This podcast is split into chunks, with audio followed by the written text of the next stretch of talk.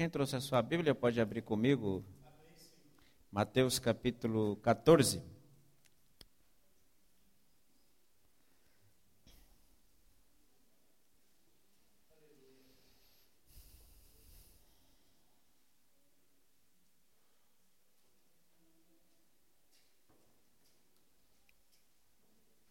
Mateus 14, versículo 22 em diante.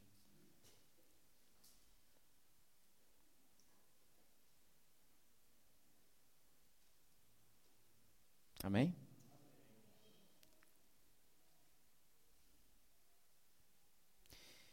E logo ordenou Jesus aos seus discípulos que entrassem no barco e fossem adiante para outra banda, enquanto despedia a multidão. E despedida a multidão, subiu ao monte para orar à parte. E chegada já a tarde, estava ali só, e o barco estava já no meio do mar, açoitado pelas ondas, porque o vento era contrário.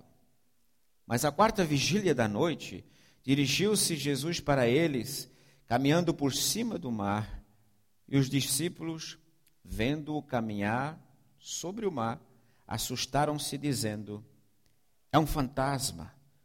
E gritaram com medo. Jesus, porém, lhes falou logo, dizendo: Tende bom ânimo, sou eu, não temais.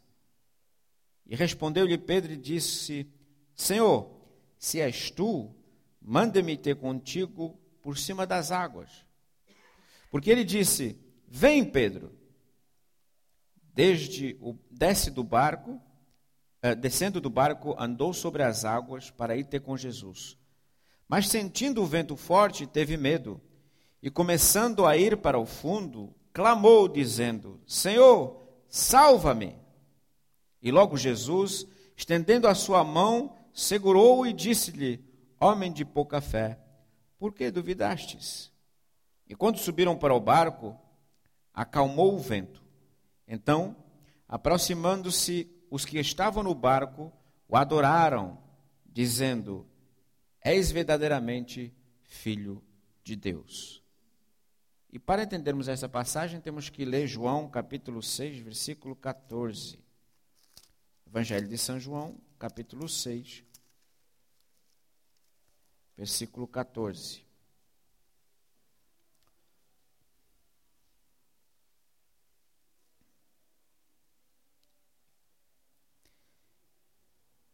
Vendo, pois, aqueles homens o milagre que Jesus tinha feito, diziam: Este é verdadeiramente o profeta que devia vir ao mundo.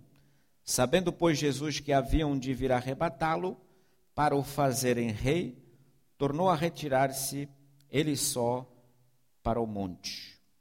Até aqui, a palavra do Senhor. Amém? Senhor, te louvamos pela tua palavra nessa noite. Entregamos as nossas vidas, entregamos o nosso coração, a nossa mente, a nossa alma. Senhor, que possamos ser esponjas nessa noite para sugar aquela palavra que o Senhor nos tem para falar em nome do teu filho amado Jesus. Edifica-nos. Em nome de Jesus te louvamos e agradecemos. Amém. Podemos sentar. Amém? Jesus, nesta passagem, ele simplesmente, uh, antes de ter orado, antes de ter andado sobre as águas do mar, antes de estar fazendo o milagre que ele estava fazendo, os outros vendo, os discípulos que estavam com ele, ele deu realmente uma ordem, ele não deu um conselho, ele deu uma ordem aos seus discípulos: saem daqui, entrem no barco, vão para o outro lado, que eu não quero vos ver perto de mim. Jesus teve uma reação com esses discípulos que normalmente não é normal de Jesus. Em todos os aspectos que Jesus fez milagres, manifestou o poder de Deus na sua vida, curou cegos, curou paralíticos, curou leprosos, em todas as épocas de milagres de Jesus operar do operar de Deus na vida através de Jesus, sempre os seus discípulos puderam estar até o fim. E sempre os discípulos marcaram presença nele e dele e com ele até o final de todas as coisas, até aqueles que foram atingidos por Deus, pelo milagre, serem abençoados e mandados embora. Até então. Mas nessa passagem vemos uma coisa fora de série. Jesus grita com eles e fala: pega o barco, entra nele e sai. Saem daqui que eu não quero vos ver. Eu quero vos ver na outra lado do mar, no outro lado, na outra beira, indo para Cafarnaum que eu já vou ter com vocês. Me desperta um chamado e uma pergunta: o porquê dessa ordem? O porquê dessa, dessa ordem dele dizer: sai daqui, vai embora. O porquê dessa ordem dele dizer: não permaneceis hoje comigo. E é que ele não dá, ele não esclarece a situação.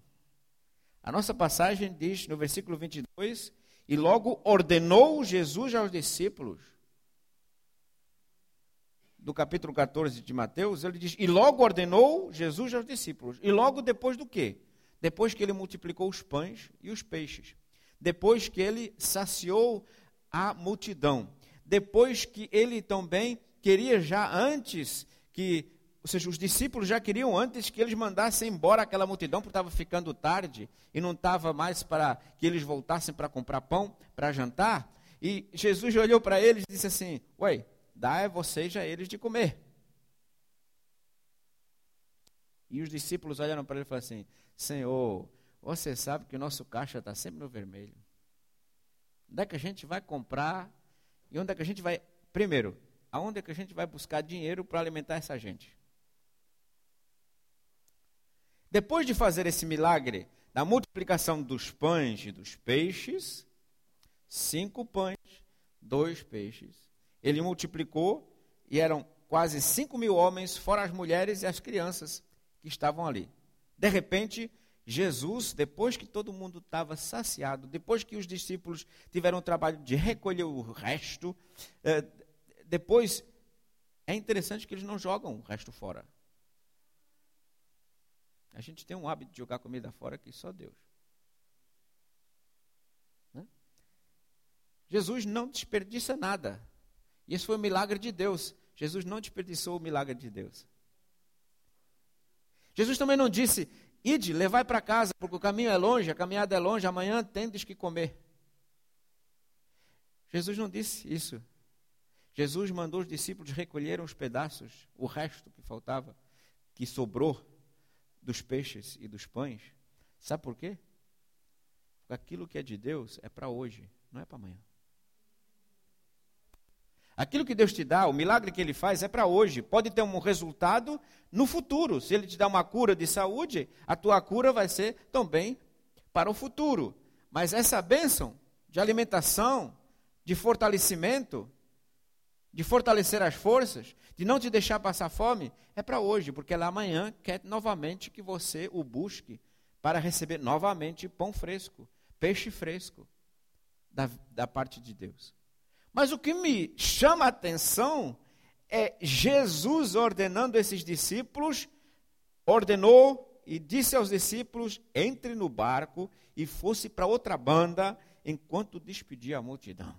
Ide, desaparecer da minha frente.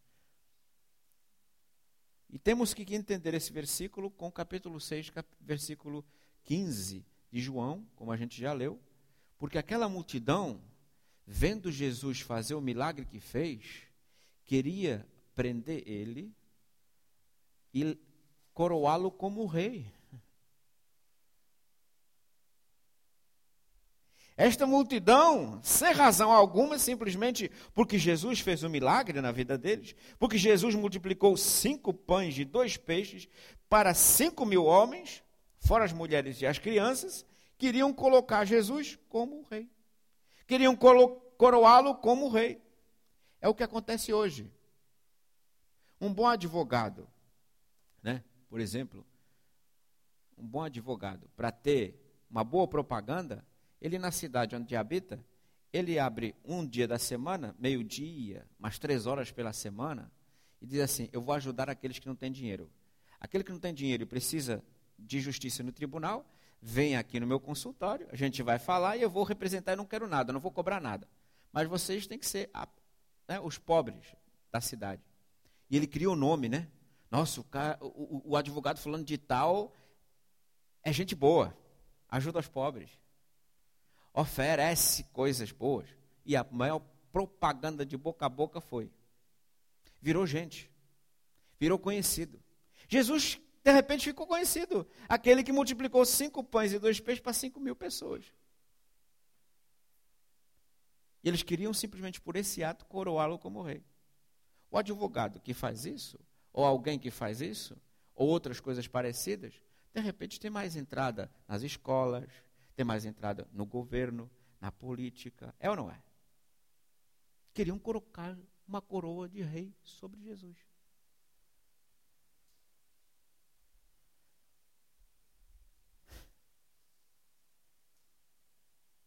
E porque os seus discípulos tinham um olhar humano ainda, porque os seus discípulos não conseguiram nem crer o que estava acontecendo servindo o pão naquelas bandejas, naqueles cestos, e, e, o pão não se acabava, e o peixe não se acabava, se multiplicava, quanto mais você tirava, mais sobrava, mais crescia.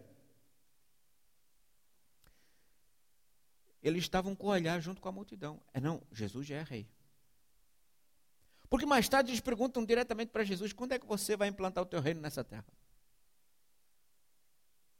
Porque mais tarde eles voltam a repetir a mesma pergunta daquela multidão. E Jesus disse: ide para outro, outro lado, ide, ide. Desaparecei porque eu tenho que falar tchau para essa multidão. E vocês não podem estar juntos. Assim é como a nossa vida. Muitas vezes Jesus nos coloca, nos coloca no estresse da nossa vida. Estresse da vida espiritual. Eu o interpreto dessa maneira, no aspecto de que ele fala assim: sai daqui e eu te vou colocar lá. Mas se você. Às vezes ele coloca, sabe no qual é um estresse? É num elemento que a gente não conhece. O elemento que não é nosso a água. Era o elemento desses discípulos. Eles eram pescadores, você pode falar, mas pastor, eles tinham experiência. Alguns tinham experiência de pescador. Alguns tinham experiência com o mar. Alguns tinham experiência de tempestade. Alguns tinham experiência de ventos, de água, que pulava o barco nas ondas. Alguns, não todos, os discípulos de Jesus. Mas todos foram para aquele elemento. O elemento que a gente todo, todo mundo sabe, se não houver um barquinho, não houver uma boia e não souber nadar, meu irmão, você vai ao fundo na hora. É ou não é? Você pode respirar e falar assim: por que, é que os peixes conseguem e eu não? Porque não é o teu elemento. O teu elemento é terra firme, pés no chão. O teu elemento e o meu elemento são esses, mas Jesus nos coloca em elementos diferentes. Em elementos que nos levam, às vezes, a querer vacilar e a gente se perguntar por quê. E ainda me mandou para esse mar, tem uma tempestade, desce e não está junto.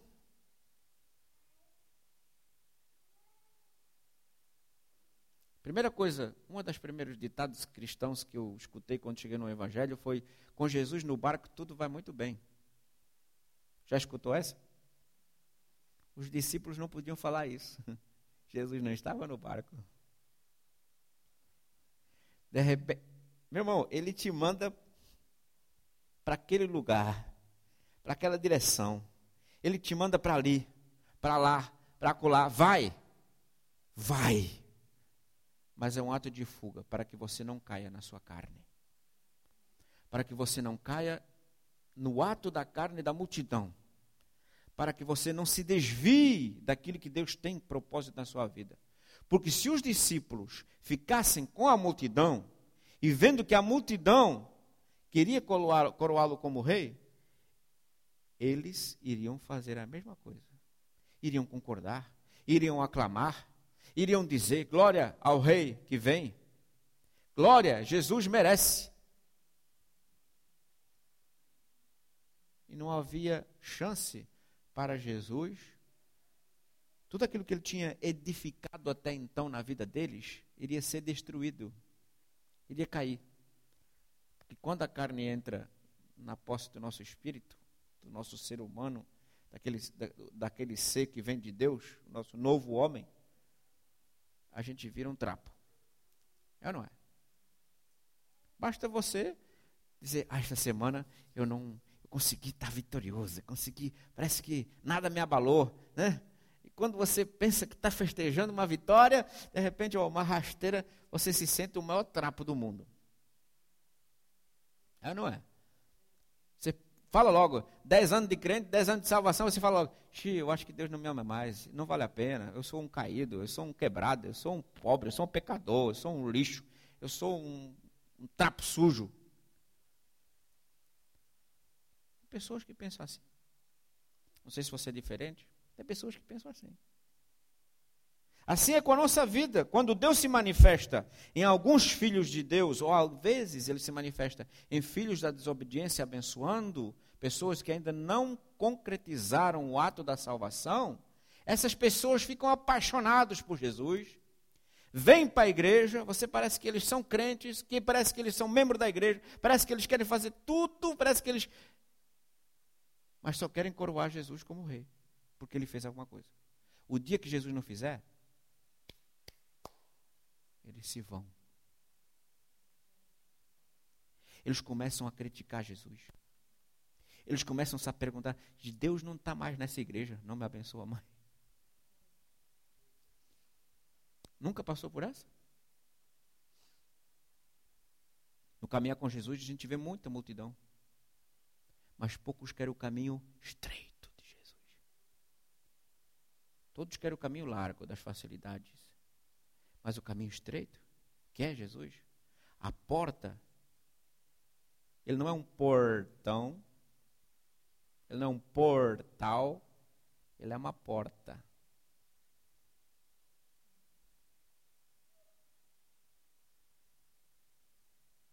Ele é o caminho estreito.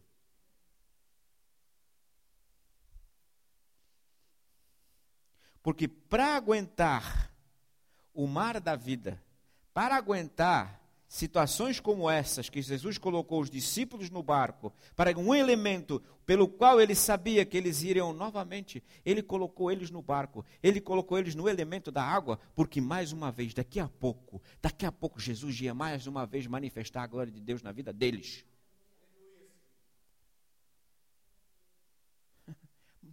Jesus colocou para salvar, para se manifestar, para mostrar que eu sou Deus na tua vida. Não, não importa a tua experiência, não importa as tuas faculdades, não importa os teus diplomas, não importa nada. Quando Ele coloca, Ele coloca para te mostrar a tua glória, a glória dele na tua vida. E mais nada. Ele quer mostrar a bênção, ele quer mostrar o quão poderoso é ele para te abençoar. E é prazeroso para ele te abençoar. Porque através do, da bênção, da salvação, do livramento, vem a tua adoração para ele. E ele procura homens e mulheres que o adoram em espírito e é verdade. Aqui vemos realmente que Jesus fala de um afastamento, os afasta. Talvez você pense um afastamento no, no pensamento mundano, na tua carne, mas agora, por quê? Por que Jesus não estou mais sentindo Ele aqui? Eu senti Ele tão perto de mim, agora não sinto mais. É porque Jesus às vezes não quer que você tenha a mesma visão que os do mundo. Que você não tenha a mesma visão daqueles que estão lá fora sem o conhecimento e entendimento espiritual de Deus que você já tem. Porque eles não vão entender. Eles não vão te entender porque é que você todo sábado vem na igreja. Eles não vão te entender porque é que você, para cantar, precisa levantar da cadeira, aplaudir ou levantar os braços e dizer glória a Deus, aleluia. Eles não vão entender porque não nasceram de novo. Aquilo que está dentro de você, que te esforça, que te puxa a levantar as mãos, a reconhecer que você não é ninguém. Como eu já falei em pregações passadas, o estar em Deus significa que fora de Deus não há saída. Estar em Deus significa que eu tenho que saber que fora dele não há estrada para lado nenhum. Não há caminho para lado nenhum. Não há salvação em lado nenhum. Este é aquele estar em Deus. É só isso. A condição de estar em Deus é saber que fora dele não há saída. Mas há saída, pastor. Há saída do trabalho, do dinheiro, das férias, sei lá, desse mundo. Posso mudar de país. Há saída. Mas você vai sempre rodar e voltar para o mesmo lugar. Para o lugar do silêncio, o lugar da solidão, o lugar da tristeza, o lugar de sempre se perguntar as mesmas perguntas. E se você se escuta ou fala para o espelho perguntando as mesmas perguntas, eu acho que um dia você vai parar de se perguntar as mesmas perguntas, porque um dia você vai falar assim: Mas rapaz, já passa 10 anos que você está fazendo a mesma pergunta. Você é burro, é? Não aprendeu com a experiência da vida. O mundo é redondo e a gente vai dar a volta ao mundo e volta para o mesmo lugar. O mundo não é infinito. O céu é infinito. Deus é infinito. O mundo é limitado. Ainda bem que com a velocidade da Terra a gente nem é, nem, nem, nem, nem é expulso para o espaço. Jesus desafia uma mudança na vida destes e quer ensinar com eles com essa ordem: saiam daqui para outro lugar, para outro lugar. Saem do mundo, saem desse pensamento, saem. Eu tive misericórdia com estes, quis manifestar o poder do meu Pai que está comigo, para mostrar o reino de Deus para eles, para a decisão deles para mim, mas saem deles. Vocês não têm nada com eles, vocês pertencem a outra banda, no outro lugar. Vocês não são daqui. Vai e não perguntam, não façam perguntas por quê? O crente sempre quer saber pergunta. O porquê? Por que dessa aflição na minha vida? Por que desse choro? Por que dessa situação? Por que do perca do trabalho? Por que, que eu tenho trabalho? Por que, que eu tenho marido? Por que, que eu deixei de ter marido? Por que, que eu tenho filho? Por que, que eu não tenho filho? O crente sempre quer saber por quê. E aqui vemos um Jesus que age a mesma coisa como ele agiu com Jó. Não te dou resposta às tuas perguntas. Não vale a pena, você não tem entendimento para entender ainda. Porque no meio da maior aflição, o crente é chamado a usar a fé. A fé e a verdadeira fé é aquela que crê cego. Na cegueira da vida, crê que Ele está. Ainda que a noite seja a maior escuridão, ele tem que crer que Deus está. Ele tem que crer que Deus é. Ele tem que crer que Deus está nele. Essa é a fé do crente. Fé não é crer num, querer um ramo de flores e supor que ele está ali. Porque tem essa teologia, né? Tem essa lógica que andam por aí profetizando já há muito tempo, há mais uns 20, 20 anos, que anda essa onda por aí dizendo, quando você está tá, você tá doente, aí a, a igreja ora com você, você é ungido com óleo, a igreja ora. Então, a partir daquele momento, você tem que confessar que você já está curado, para que você seja curado. Eu não vejo isso na Bíblia. Eu vejo um Jesus que põe as mãos sobre os enfermos e são curados. São curados. Não serão curados. É perfeito. Na hora certa. No lugar certo. Quando ele deu ordem. Eu não tenho que me mentir a mim mesmo que eu já estou curado. Eu não tenho que, que, que, mentir a mim mesmo que eu, eu vou ter a paz. Não. Ou você tem, ou você não tem. Ou você é quente, ou você é frio. Morno é vomitado. Quem gosta de vômito? Eu acho que ninguém.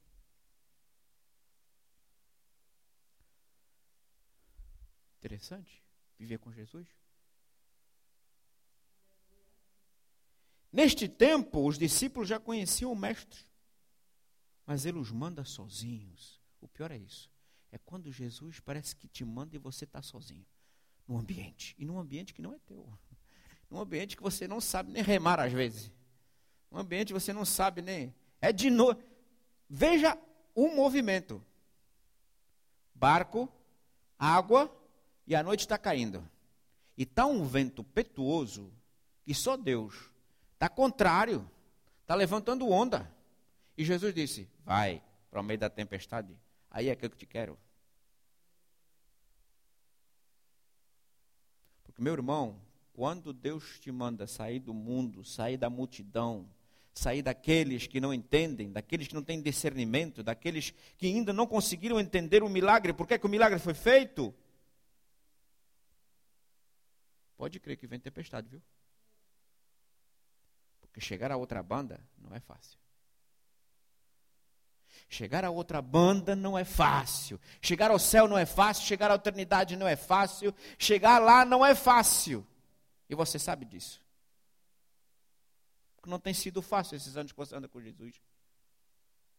Nem vai nunca ser fácil. Fácil é as coisas do inimigo. Fácil, porque o caminho é largo. Se não te agrada aqui, você vai para lá. Se não te lá, você vai para lá. Ou você vai para trás, ou você vai para frente, ou você sobe uma montanha, ou desce o morro, o morro e vai para o vale. É fácil, você muda. Mas quando você anda no caminho estreito de Jesus, é Ele que dá as coordenadas. É Ele que te diz, entra no barco e sai. É Ele que diz, vai, eu não vou te explicar por quê, porque eu tenho que dar atenção para estes que não têm discernimento. Com vocês eu falo mais tarde, porque eu vou me encontrar com vocês. Eu tenho que despedir esses. Ele não falou, eu estou despedindo vocês, vão. Não, ele disse, eu tenho que despedir a multidão. Mas ele despedindo a multidão, porque ele estaria com eles. Depois de estar afadigado com a multidão, depois de ter multiplicado aqueles pães, depois de estar o dia todo pregando para eles e dando atenção a eles, ele não vai sobre as águas, ele sobe um lugar secreto para orar, ele entra na comunhão com o Pai. Quando a gente está fadigado, devemos de fazer como Jesus, cansados desta vida, cansados do movimento dessa vida, cansados de lutar, cansados de trabalhar, devemos entrar no secreto só com o Pai.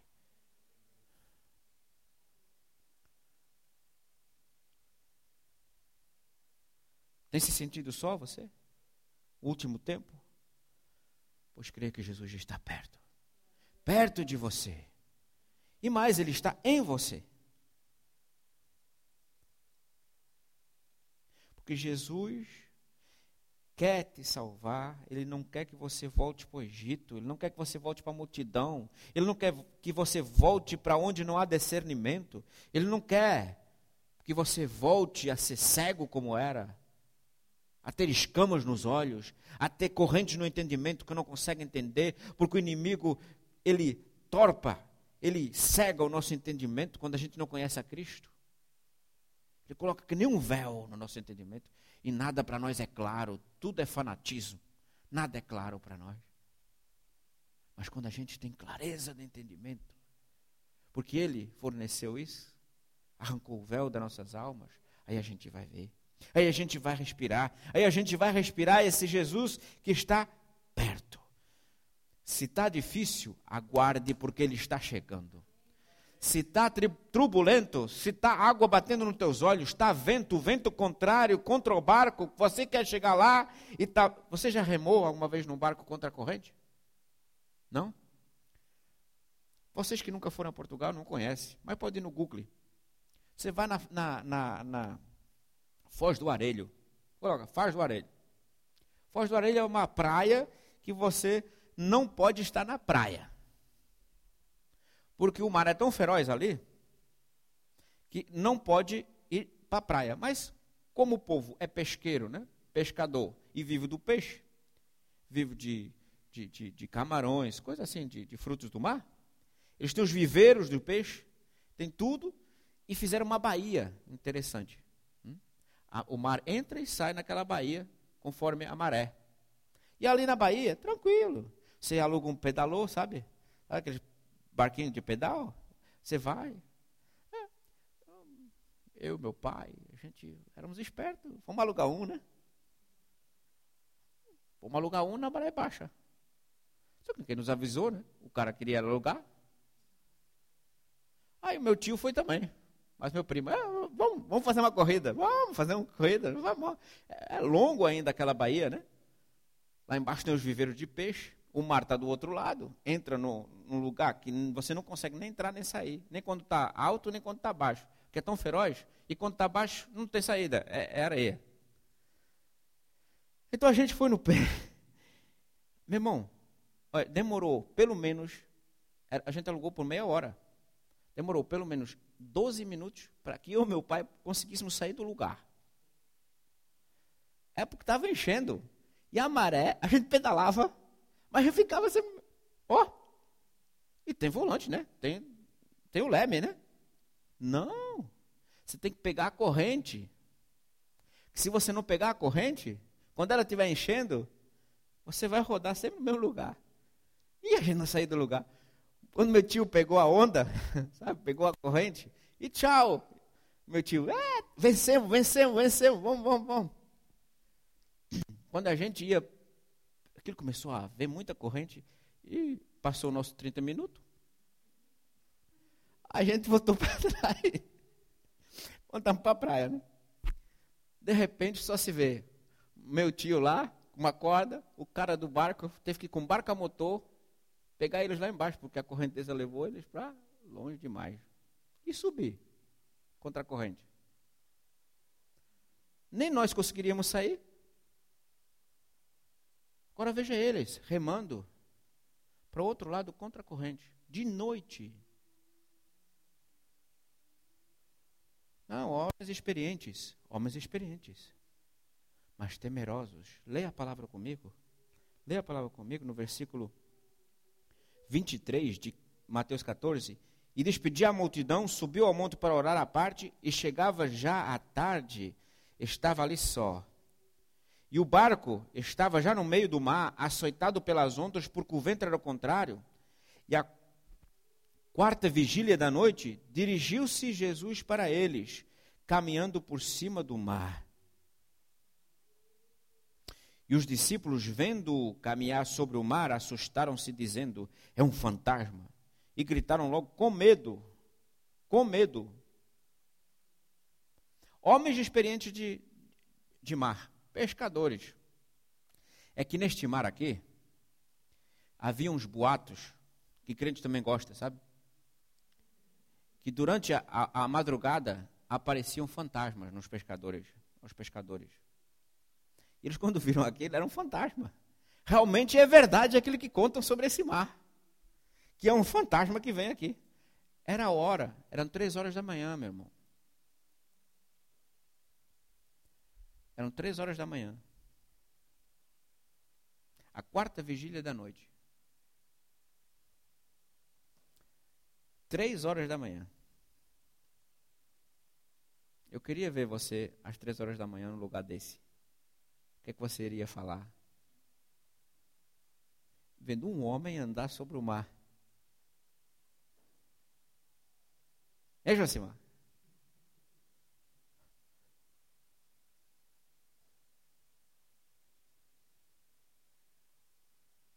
Tem muito crente que crê em superstição ainda.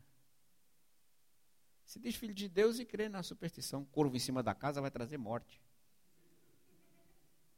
Conhece essa? E outros por aí, né? Experientes. O vento e as ondas eram tão fortes que esses homens tiveram que desistir e só estavam temorizados. A situação vem na tua vida e você, a primeira coisa que você tem é temor. Temor e tremor não é de Deus, é da situação. E você só se vê afundando. Eu nunca vi crente como os crentes de hoje. Vem uma situação, só se vê afundando. Vem outra situação, só se vê afundando. Vem uma tribulação, só se vê afundando. O crente de hoje só tem uma percepção, quando vem tribulação, de perder. Vou perder perdi, não estou mais nele, ele não está mais em mim, vou deixar, vou desistir. O crente de hoje, quando tem um probleminha, é só desistência. Não há mais resistência. Não há mais luta. Não há mais fé. Não há mais ninguém quase com ousadia de dizer: daqui eu não saio, daqui ninguém me tira, só se Deus levar. Não há mais ninguém que é como Daniel, que diz: Eu posso, rei, entrar nessa fornalha. Eu posso reentrar nesses leões, Mas você sabe uma coisa: se meu Deus não me. Ele vai me salvar. Mas se ele não me salvar, coisa de homem, né? Se não, eu vou para o céu com ele. Ele vai me salvar. Hoje falta ousadia nos nossos corações, nas nossas vidas. A gente já se vê afundando, a gente já vê fantasmas so, sobre as águas, a gente nem consegue acreditar que é Jesus. Porque quando ele aparece, ele constrói um milagre, ele faz um milagre, ele cria um milagre. E milagre é quando para nós não há mais solução, quando não há mais poder nas nossas mãos, quando nós mesmos não podemos transformar a situação. Aí vem milagre. E o milagre é um fantasma para nós. Porque é uma coisa irracional. E é isso que Jesus queria chamar esses discípulos. Vão para o outro lado, que vocês estão quase experimentando outra maravilha de Deus. Vocês vão experimentar uma maravilha de Deus. Logo, logo eu vou me experimentar essa maravilha junto com vocês. Logo, logo eu vou ter com vocês. Eu não vos deixo só. Vão! Quando Deus manda, Ele prepara a situação, um abrigo ele está em todo lugar. Ele prepara. Quando Deus manda, Ele prepara todas as coisas. Em quem eu creio? Na situação? Na onda? No mar? No vento? Na noite? Nos ditos da multidão? Não, quem falou de fantasmas são homens experientes. Quem falou de coisa assim foi homem experiente. Não, na vida do irmão aconteceu assim. Na vida da irmã aconteceu assim. Mas pior que não é irmão que conta. Pior é que os outros do mundo contam. Pior é que os nossos colegas de trabalho contam a mesma experiência e falam assim: olha, comigo, quando eu tinha esse sinal aqui, virou câncer. Você vai lá, faz um laser, meu irmão, tira logo. E o crente fica assim: ah, câncer, vou morrer.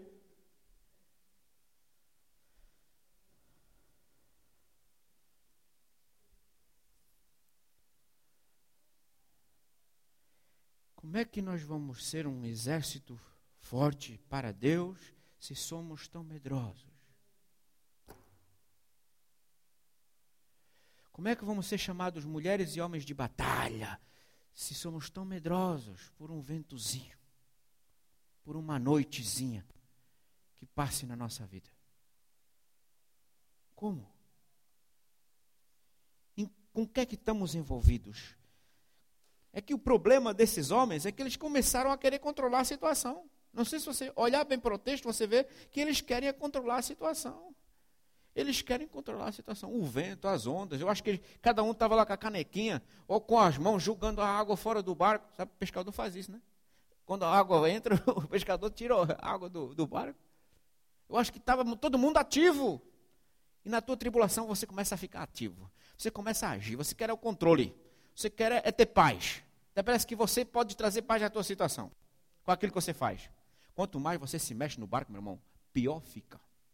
Mais abana, mais inseguro fica a situação. E quanto mais você se mexe na tribulação, mais insegura a situação fica. Quanto mais você tenta controlar a vela, quanto mais você conta, tentar tribulação, meu irmão, confie que o mestre vem e ainda que o barco afunde, ainda que todas essas situações virem contra você, pois ele fará você sobre as águas andar. Porque a ordem dele foi chegar ao outro lado. Você não entrou nessas águas sozinha. Sozinho. Foi ele que ordenou? Então é ele que vai cuidar. A responsabilidade é dele. A responsabilidade é dele. A responsabilidade dele é dele. Quando é que você acorda desse sonho, dessa fantasia que você está vivendo de crente? Fique firme na fé. Porque a Bíblia está cheia de homens e mulheres que viveram por fé, não por coisas palpáveis, não crendo em alguma coisa palpável, crendo naquilo que não se vê, a fé. E não se mexa nessa tribulação. Não se mexa. Concentre-se nele. Concentre-se nele. E ainda que o teu ser humano diga que ele é um fantasma, você diga: é o Senhor, é o Senhor, é o Senhor. Porque quando Jesus chega, temos também outra tendência. É a de Pedro. Crente abusado que só. Pedro, só Deus. Para ter misericórdia dele, para amar ele. Ó, se és tu, depois que Jesus disse: Sou eu, não tem mais, tende paz. Pedro vira para ele, parece, parece que são alguns que eu conheço. Né? Se és tu, manda eu ir ter contigo. Desafiando Deus.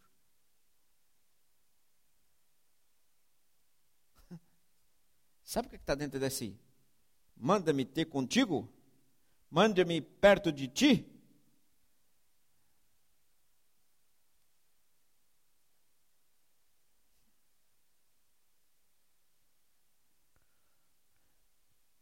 que de repente você entra, sabe aonde? No inseguro. As coisas de Deus têm um propósito. E você desafia no ato da fé. Ato da fé não é lógico. Não é lógico. O ato da fé não é humano. O ato da fé não é palpável. O ato da fé não é compreensivo. O ato da fé, tem crente que só gosta de dar o passo quando as coisas estão, seguras.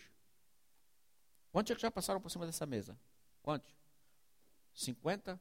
Eu acho que é melhor esperar os 60, que é para depois eu saber que a ponte não vai cair. Que a mesa não vai quebrar.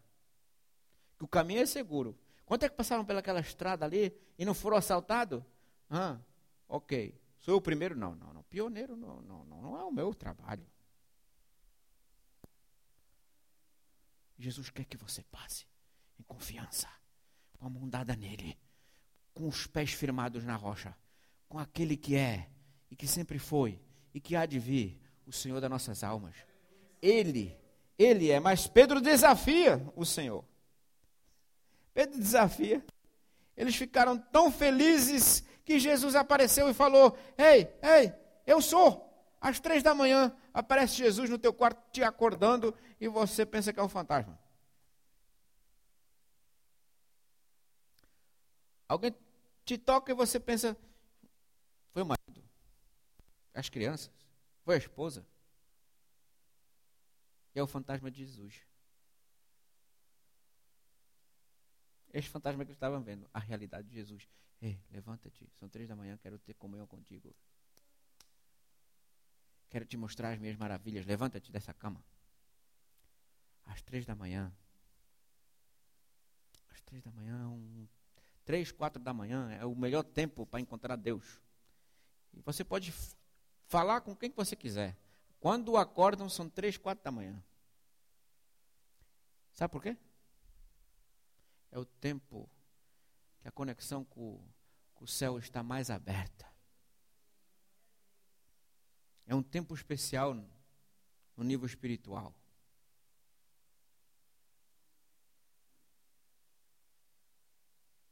Dizem peritos, eu não sou perito, que é nessa hora que os mais fracos nos hospitais morrem, entre as três e as quatro da manhã. Dizem, nunca, nunca fiz pesquisa pessoal nisso. Mas também é quando a gente encontra Deus, quando Ele se manifesta. E é às três da manhã que é a vitória. Eu sou a tua paz. Eu estou contigo. Na quarta vigília da noite é quando Ele vem ter conosco. Na quarta vigília da noite é quando ele vem nos salvar. É quando ele vem ter com a nossa situação e acalmar o mar da nossa vida.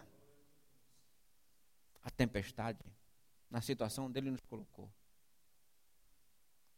Mas também é o tempo mais difícil de acordar.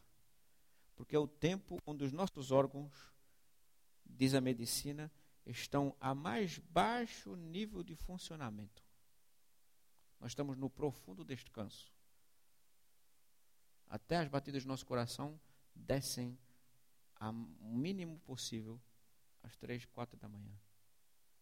Eu penso que é assim, não é? é enfermeira? Eu acho que é. E aí que Deus te desperta. quer ter encontro com você. Eles vendo Jesus deveriam estar e dar um salto de alegria e olham e salvação vem não, isso é um fantasma. Eu nunca vi Jesus andar sobre as águas. Já passamos tanto tempo com ele. Como é que pode? Já vi muita coisa. Eu já vi ele multiplicar pão, eu já vi ele curar alguém. Agora, ó, transformar água em vinho, mas tudo foi na terra firme. Agora, na minha situação aqui nessas águas, nessa noite escura, um cara andando sobre as águas é um fantasma. E gritaram.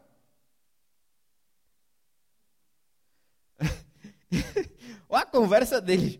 É um fantasma, homem. Crê não, grita. Parece que fantasma assusta. Se você gritar, ele vai embora. Quantas vezes na tua situação você já gritou? Mas era Jesus chegando. A situação é Jesus chegando e a gente grita, a gente dá um grito de susto, a gente grita de aflição, e aí ele chegando já, e a gente lá gritando, nem um doido e nem vê ele. E nem aceita a palavra dele, eis a minha paz, a minha paz vos dou. Não há dor como o mundo a dá. Neste momento, neste passo, e Pedro o afronta e desafronta e diz: Eu quero ir ter contigo. Eu queria que muitos de nós tivéssemos essa coragem de Pedro.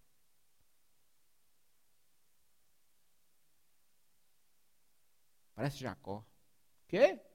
Você vai subir não, você vai ficar aqui, você vai me abençoar. Enquanto você não me abençoar, eu não vou te largar, anjo. Ó, oh, tá amanhecendo, deixa eu ir embora. Você vai ficar aqui.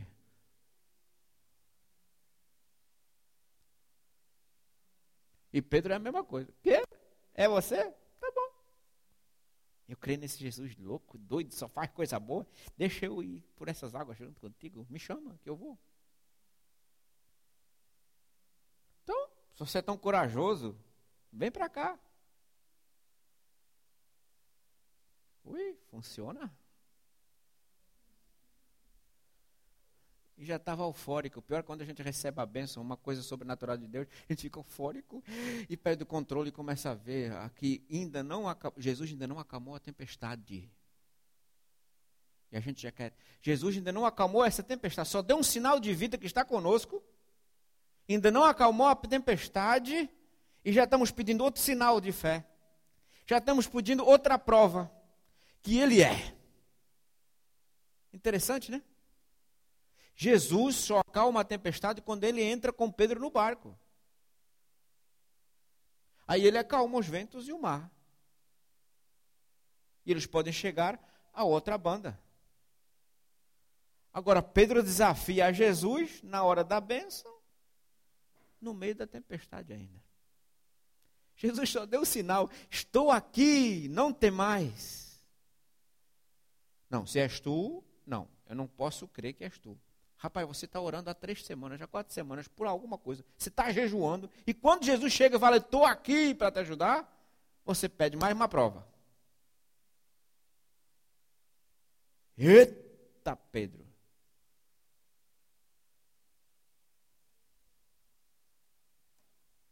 E este Pedro que desafia ele, se você é, chama que eu vou é o Pedro que vai sempre, sabe? Não, Jesus, você não vai para a cruz, porque se você for, eu também vou. O caráter dele está sempre na mesma situação, sempre na mesma guerra. Prender Jesus? Não. Acá, faca, uh, uh, vou defender ele. Tem crente que gosta de defender Jesus em toda parte, em todo lugar, de todas as maneiras, até com faca. Se for para matar, eu mato o cara, mas Jesus não vai para a prisão. E Jesus precisa de alguém que defenda ele? Tem crente, aí, crente ainda que anda aí defendendo a igreja, defendendo a Deus, defendendo a palavra de eu vou defender, eu vou. Que é isso? A nossa luta é contra os principados e as potestades. Não é contra a orelha do soldado. Jesus no meio da situação, a situação ainda não passou, Jesus ainda não acalmou as águas e Pedro desafiando, colocando mais uma. Os outros deviam estar, só Pedro mesmo, né? Pedro, fica calado, rapaz, eu já venci ele mesmo. Eu acho que Tomé, Tomé devia ter assim, deixa apalpar ele, para ver se é ele mesmo. Dá a mão aqui, entra aqui. E você ainda foi desafiar o homem? Deixa o homem. Agora vai. É um fantasma, homem. Fica aqui. Ele vai te levar para além de além. Mas Pedro vai. Usado, ele vai. Pouca fé. Mas vai. Pouca fé, mas dá o passo. Pouca fé, mas entra nas águas. Pouca fé, mas caminha. Opa, com Jesus até sobre as águas eu posso andar. Ih, é bom demais. Se concentra na euforia do negócio, da experiência da salvação, da experiência do Espírito Santo, ou que seja que experiência for. Fica flutuando naquela experiênciazinha. Oh, funciona?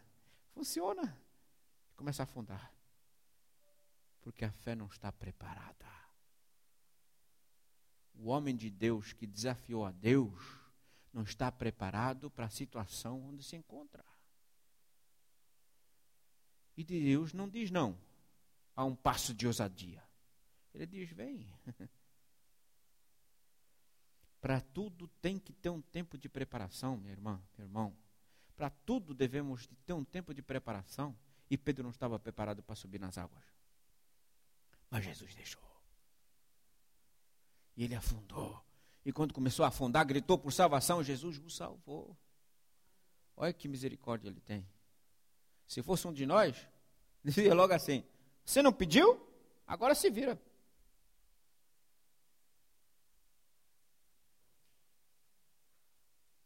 Jesus salvou. Jesus estendeu a mão, o salvou. Jesus veio, salvou e deu logo um tapinha na cara dele. Chamou logo a atenção, puxou logo a orelha. Jesus foi lá, salvou o cara. Homem de pouca fé, por que duvidaste?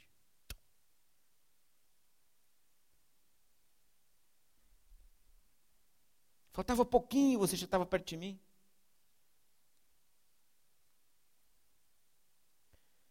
Quando Jesus o vê, o socorre, e o corrige. E Ele está aqui nessa noite para te ajudar. Ele está aqui nessa noite para arrancar de você o teu medo, apesar do teu medo, apesar do teu fracasso, apesar da tua dúvida, apesar das consequências de te afundar nessa água onde você colocou os pés, para querer ser um gigante da fé, para desafiar a Deus vivo, para ver se realmente Ele vai estar nele, junto com você, para te salvar. Ele está aí para te corrigir, mas primeiramente ele vai te salvar. Ele não vai te corrigir primeiro, ele vai te salvar da situação. E aí sim, não adiante os passos. Não adiante os passos. Quando Jesus chega, ele quer acalmar a situação, ele quer acalmar o mar, ele quer acalmar o vento, ele quer acalmar para que você chegue ao outro lado são e salvo. Ele quer mostrar o seu poder, por isso não desafia a Deus no meio da tua situação. Que você possa levar esse ensino nessa noite para tua casa. Se você está nesse mar da vida, nessas águas, nessa tempestade, quando clamar por Ele, e se Ele chegar antes que você clame, como aconteceu aqui, creia que Ele é e convide Ele a entrar no barco. Convide Ele a acalmar o mar. Convide Ele a acalmar os ventos. E depois sim, espere uma experiência com a outra, atrás da outra, e não dentro uma da outra. Amém? Porque eu creio, se Jesus desafiasse a Pedro e Pedro desafiasse a Jesus para subir sobre as águas e andar sobre as águas, aonde não havia vento nem tempestade, pois Pedro caminhava. Foi a tempestade daquele mar e o vento daquela situação que fez Pedro duvidar. E vendo o mar agitado, começou a afundar-se. Mas quando Jesus quer te dar uma prova de fé, talvez deixe o mar estar calmo. Quer andar sobre as águas da vida, mar, da situação? Então espere o mar estar tá calmo, não haver vento, não haver uma situação que possa trazer dúvida para a tua vida. Espere o tempo de Deus para a tua vida. Para essa experiência acontecer. Porque se Ele mandou chegar lá, Ele vai te chegar lá. Mas tem crente que não consegue esperar. É, parece que é hiperativo. Parece que crente está, mas está hiperativo, quer todas as coisas ao mesmo tempo. Experiências ao mesmo tempo. É uma atrás da outra. Uma atrás da outra. Não seja imperativo na fé. Porque o Filho de Deus anda pela fé, caminha pela fé. O Filho de Deus anda com visão espiritual. Anda com a visão que Jesus ordenou chegar ao outro lado. Então a gente quer é chegar ao outro lado. Porque sabemos que ele mandou, então, se você tem a convicção que ele mandou, então caminhe, vá, reme. Apesar da circunstância, apesar da circunstância ser sem razão, como essa circunstância, caminhe, vá, vá adiante na tua fé. Apesar do vento ser contrário, vá, não tenha medo. Jesus mandou, vá. Apesar das quantas vezes você não o entender e não receber uma resposta à tua, à tua pergunta, então pare de perguntar e caminhe. Pare de perguntar. Por que eu tenho que ir para o outro lado? Por que, que eu não posso ficar aqui com você? Vai alugar outro barco? Vai gastar dinheiro. Já não tínhamos para comprar pão, nem peixe. Quanto mais alugar um barco para te levar para o outro lado. Não seja racional na tua fé. Só racional. A fé é espiritual e muitas vezes sem lógica. Não há ciência neste mundo que consiga provar a fé. Não há ciência nesse mundo que consiga provar um milagre. Porque fé e milagre você tem que experimentar. Não há estudo científico para provar isso. E nunca vai haver. Mas é isso que os cientistas querem: provar que existe Deus. Até hoje, nunca encontraram. E não vão encontrar se não deixarem a fé de Cristo ser colocada nas suas vidas. Motivos para a adoração nesses, nesses discípulos havia muito, porque assim que ele entrou no barco, com Pedro, o salvou à frente de todos os seus irmãos, e eles viram que ele entrou no barco, acalmou o mar, acalmou o vento, eles o adoraram. Quando Deus opera, ainda que seja para você um pequena, uma pequena coisa na tua vida, adore a Deus, glorifique o seu nome. Adore a Jesus, porque eles logo, logo assim que o mar se acalmou, logo que o vento calou, eles se prostraram e o adoraram no barco. Ainda não tinham chegado à terra, eles já estavam adorando porque a situação se acalmou. Ainda não viram a margem, ainda não pisaram na areia, ainda não estão em pé firme, mas estão sobre a água. E se estão sobre a água, mas tudo já parece que está bem, adoram, adoram e adoram e adoram e adoram. É um ato que deve surgir na nossa vida. Não queira ser Tomé. Adore ainda no meio da água, adore ainda no barco, ainda nesse elemento que não é o teu que ainda não tem fé, terra firme, adore, adore. Glorifique o Senhor, fale: Tu és grande, Tu és Senhor, Tu és grandioso, Tu és único, Tu és digno, Tu és maravilhoso. Só a Ti eu entrego o meu coração, só a Ti entrego a minha vida, a minha alma, só a Ti entrego tudo que tenho, que tudo que sou, ainda que ainda estou sobre, esse, sobre essa água, sobre esse mar, sobre, dentro desse barco pequeno aqui, mas eu sei que vou chegar lá porque tu já acalmaste a situação. Os ventos não sopram mais, eu vou chegar lá, mas glorificado sejas tu, porque acalmaste os ventos, acalmaste as coisas, salvaste o meu irmão, salvaste Pedro, glória ao teu nome. Eles o adoraram. Você pensa que adorar é só em pensamento, ficar caladinho, cantar um cânticozinho, já que a gente não se lembra da letra, porque não, não deixa entrar, entrar mais letra de cântico nenhum na nossa mente, porque a gente só está acostumado a MP3, a internet, a, a CD rolar e a gente não canta. Vem para a igreja adorar. Mas basta o irmão falar alguma coisa do meu lado, eu já estou com mais atenção no irmão do lado, da conversa que está tendo, do que o louvor que está passando. Eu não vou aprender.